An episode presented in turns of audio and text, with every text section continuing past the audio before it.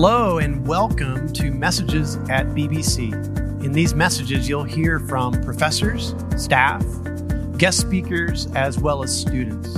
These messages were spoken and recorded on campus at Boise Bible College. If you'd like to check out Boise Bible College, please see our website at boise bible dot e d u. Through him all things were made, and without him nothing was made that has been made. In him was life, and that life was the light of all mankind. The light shines in the darkness, and the darkness has not overcome it. The darkness has not mastered it. There was a man, he was sent from God, his name was John. He came as a witness to testify concerning the light, so that through him all might believe. He himself was not the light. He came only as a witness to the light, the true light, the true light that was coming into the world, the light that gives light to everyone was coming into the world. He was in the world. And though the world was made through him, the world did not recognize him. He came to that which was his own, but his own, his own did not receive him. Yet to all who did receive him, to those who believed in his name, he gave the right to be called children of God, born not of natural descent or of human descent, but born of God. The Word became flesh and made his dwelling among us. We have seen his glory, the glory of the one and only Son who came from the Father, full of grace and truth. That verse fourteen is our text today. The Word became flesh and dwelled among us. I want to read the whole passage here today. We'll read through the end of it uh, because the title here I was given today was one that was so irresistible, I had to pick it um, when our chapel team gave us options of which sermons to preach through your guys' this exciting series that you guys are doing through on Simply Being Jesus's. The title of this sermon that was given to me is Divine Personality. This is the journey you're on it with me. I, I can say that I, I guess it wasn't given to me. I guess I chose it, right? So I did it myself. John one. I love this passage. That the title's given me a runaround for the past couple of weeks now. Divine personality. What are we talking about here? Uh, maybe we're, oh man, I, I hope we're talking about the personhood of God, right? The Father, the Son, the Holy Spirit, right? One essence, like in being as such, being qua being, right? Three in person, mutually subsistent in their relations. De Trinitate, book six, right? Augustine, yeah, with me, right? You're tracking, of course, right? Yes, personality, God has it. Oh, he has it. Distinction and difference simultaneously maintained in an infinite and absolute unity, a oneness. The Swiss Catholic theologian Hans Urs von Balthasar calls Jesus the subject, necessarily as such, absolutely unique. The subject, necessarily as such, infinitely unique. The God-man, Jesus. Because the human personality is here in him, without strain, without breakage, assumed into the divine person who incarnates and reveals himself in it. I know this is what you came to chapel today to hear. Oh man.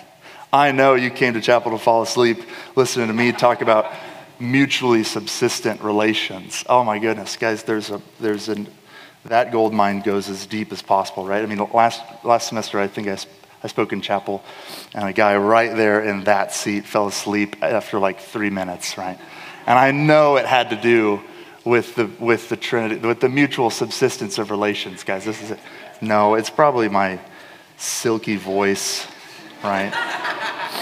It's not so bad. Somewhere between a young Nicolas Cage, right?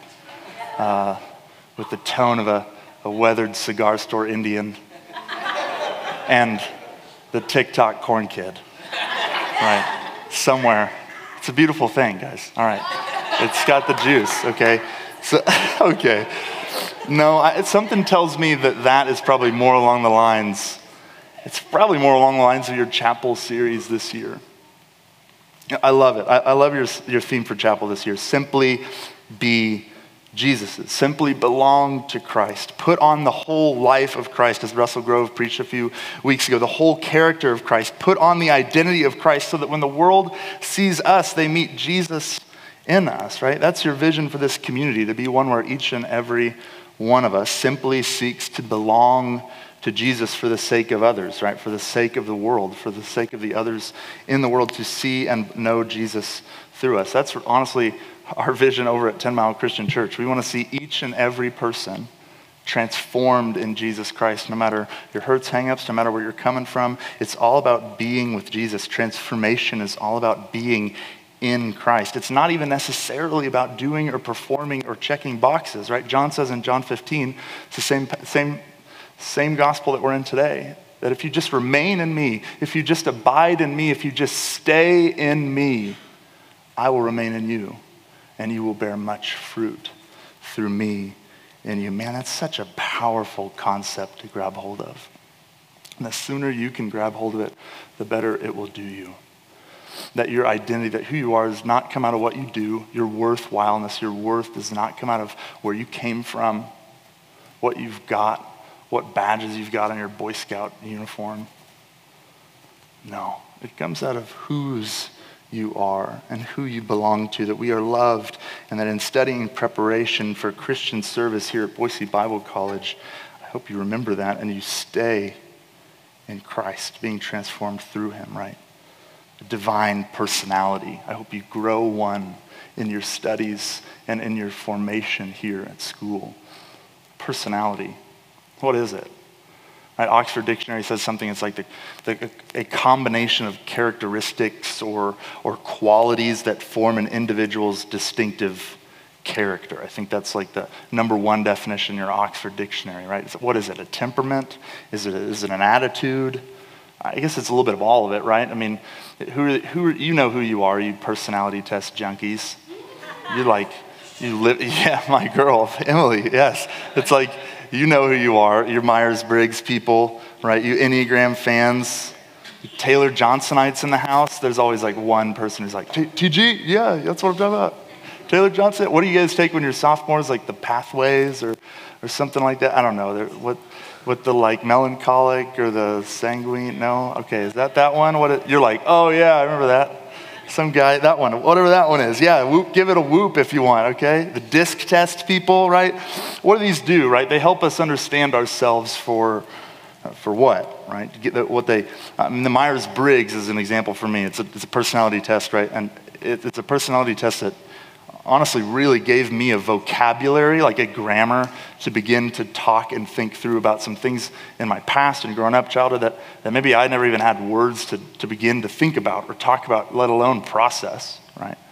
Like the, the that's the one where it's like introversion, extroversion, thinking, feeling, you know? And, and I grew up at this church. I remember uh, it, it kind of clicked for me when I went to when I went to Bible college at Ozark Christian College, that there's like, uh, our church sort of like kind of made a model of what a model Christian looked like, an E N F J, right? An extroverted feeling type who had lots of passion and felt God moving, right? And, and I'm really like, I feel deeply like sentimentally and stuff, but like I'm really not like a feeler. Like Thursday night at camp, like kids are coming forward weeping and stuff. I'm at the back like, this is rationally possible to me and I will give my life to it, right? It's like, it's like, I am going, it's like, I will, I will follow Christ to the ends of the earth. Like, it's like, Like, I, yeah, it's like very, it's a different feel, right? And so you come to this, and I remember, but I wanted to feel, I wanted to feel God. I wanted to experience God like that. So uh, in order to conjure tears in worship or, or, or to feel it, you know, it's like I, I developed that, that feeling side of me, but it was kind of at the expense of my like outgoingness. Like I kind of went into myself.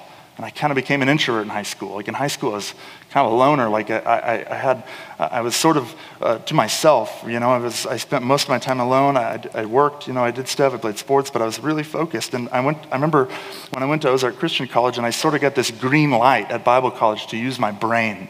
It was like, don't check your brain at the door anymore, your mind. I want you to like learn the language, learn, read the books, write the papers. It was like, okay. And it was like, I just came out of my shell. It was like everything clicked for me. And the Myers-Briggs like actually really helped me work through that in myself, and the ways that in which my high school and growing up w- was such a disorienting, weird experience in the church and at school. It was a bad one. I wouldn't relive it for, for a million dollars versus my college experience, which felt like I, I just came out of my shell.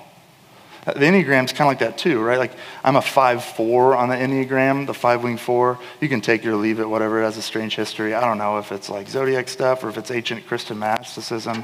Uh, beats me, but like, uh, what's the difference, right? Just kidding. Um, okay. I'm, hey, you guys were supposed to be in a faculty meeting, and I thought I had a green light to say whatever I wanted to up here. Um, I'm sorry. That's not funny. Um, but... I think what's interesting about the Enneagram is that it's a personality test based around vices or like core fears and sins, right? That and that that actual like wholeness or differentiation doesn't have like a script to it, right? And when you, if you study the Enneagram, there's no like this is what a healthy, you know, man looks like, or this is what a healthy like eight looks like, or a healthy like three. There's no script. It's like we we all model the same patterns of wholeness and health and transparency and honesty and integrity and goodness and virtue, right? Like in nobility, these things like they're common, and that our brokenness is is, is what's particular and unique, right? And we should, and their postures, stances for us to come toward the middle, right? To come toward a figure of wholeness in the middle, right? I think it's kind of interesting. It's kind of helped me out, right? I mean, but, you know, no personality test offers salvation, right? None of them offers salvation, any secret knowledge of, like, our Christian spiritual journey. Honestly, most of them, honestly, most of them probably risk taking us closer to narcissism than Jesus, right? Like, gazing so deeply at the reflection in the water that we fall in and drown, right? That's the story of Narcissus in the Greek myths, right? Maybe that's what's so interesting about Jesus. Maybe that's what's so interesting about Jesus. Like, he's the very glory of God. He's the whole of the deity, the fullness of deity, Colossians one fifteen through seventeen, in bodily form. Like, I guess we should probably finish the passage. Okay, John one, one fifteen, here it is. John testified concerning about that one. He cried out, saying, "This is the one I spoke about when I said, 'He who comes after me has surpassed me, because he was before me.' Out of his fullness, out of his wholeness, the pleroma of God, we have all received grace in place of grace already given. For the law was given through Moses, grace and truth through Jesus Christ. No one has ever seen God, but the one and only Son, the Monogenes Son, who is himself God and is in closest relationship with the Father, has made him known." And for you Greek students, take Greek with Vance. This last verb right here, has made him known. The last four words there is one word. It's the word exegeomai. Do you know what that word is? The word exegeomai is where you get the word exegetical paper that you're dreading right now, that you probably are already behind on. Exegesis is that word that comes from it. To extract meaning out of, to pull meaning out of the text. Jesus exegetes God.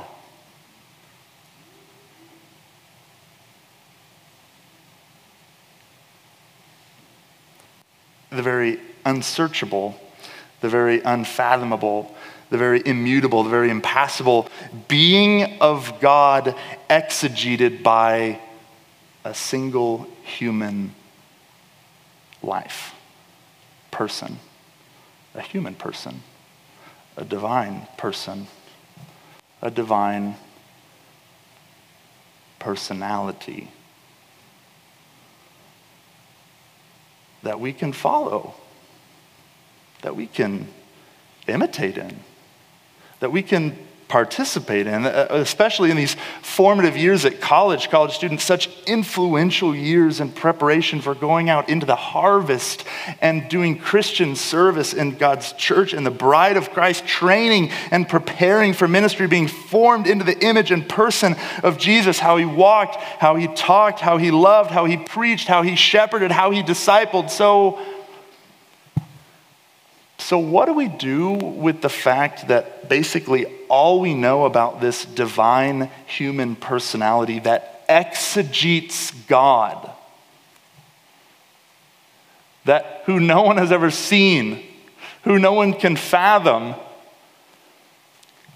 We basically only know about approximately, uh, what, three years of his life in early midlife?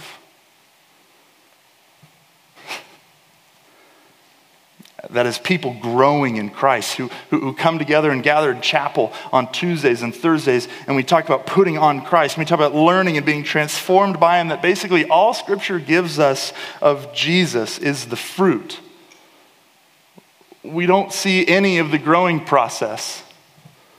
We just see the growing years. No, we, we just see the fruit, the perfect, sinless fruit of a life lived in perfect and full submission and communion to God. We only see the fruit. We don't see the growing years. Do you think when the Gospels pick up talking about Jesus, when he comes onto the scene at that synagogue in Nazareth in Luke four, when he receives John, John's baptism, when he begins his ministry after being tempted in the wilderness, from wherever you date Jesus' birth at year zero to year six B C, based on wherever you put the governorship of Quirinius in Syria, or, or the census of Augustus, like Octavius, you know, uh, Caesar, or wherever you put that, to, to wherever you date his crucifixion, thirty A D to thirty-three A D, somewhere in that point, you have a man who roughly somewhere in his thirties when he's crucified and no younger than twenty-eight when he starts his ministry. How old are you?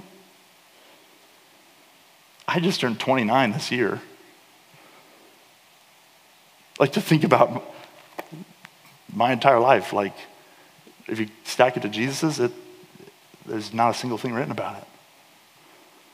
Training in complete anonymity. The one man whose life has influenced the course of history maybe more than any other, we know virtually nothing about his life until he was about thirty. You're going to be okay if you leave here without a ring by spring.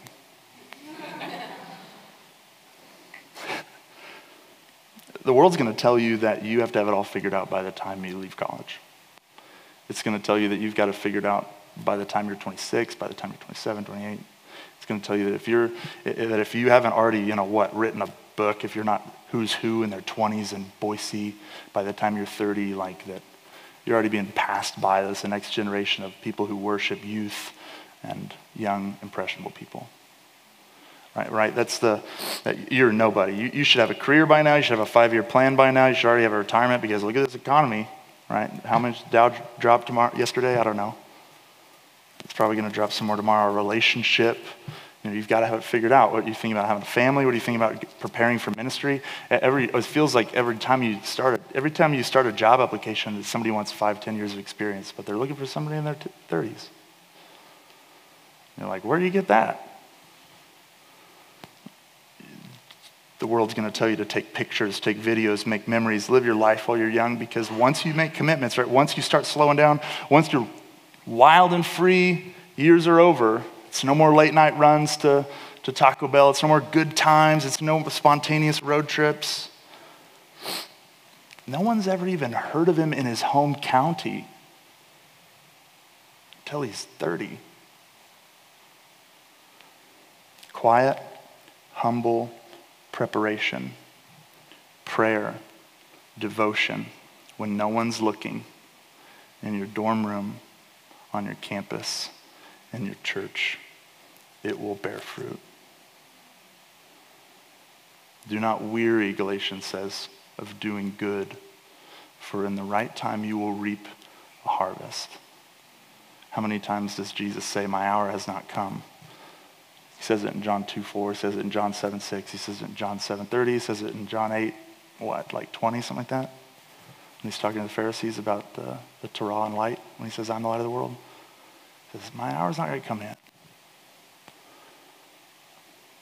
Yeah, but you should, your hour should be here by now, right? You should be speaking at retreats. You should be speaking at conferences. I think you're right where you need to be, students. Sometimes it feels like we need to go do, we need to do ministry right now. We need to go save the world right now. For, and, and you might last three years. But the church needs you for thirty years in three years, and it'll wait. But when you get to it, be ready. And start now. Start preparing now, because she deserves it. Oh, she deserves it. It's Christ's bride. And she's messy. And she's hard. She can be ugly, but don't be afraid of her. She's not the one that wants to eat up and devour you in the world. There is one in the world who wants to eat and devour you, and he prowls like a roaring lion, and it's not the bride of Christ. Yeah, she lashes out because she's used to someone chasing her. You don't chase her. You love her, and you serve her. When the word becomes flesh and it dwells among us, it doesn't worry about where it dwells. Have you ever thought about the fact that when God sends Jesus, he, he doesn't send him to the biggest city. He doesn't send him to the most influential mega synagogue, right? He doesn't send him to a moment in time where he even could have live streamed his ministry. He literally sends his son to Nowheresville, a backwater province in the Roman Empire. What kind of God sends his son to Nowheresville? What if he sends you there? When the world become, when the word becomes flesh and it dwells among us, it doesn't worry about how it dwells. Have you ever thought about the fact that when God sends Jesus, he doesn't send him as a king or a Caesar? He doesn't even send him as to be the puppet king of the Jews and Herod's throne, right? He sends him to be to a poor and oppressed family, to be part of a Roman Judean society. He has no clout when he comes on the scene, no followers, no E Ps, no come up, just faithfulness.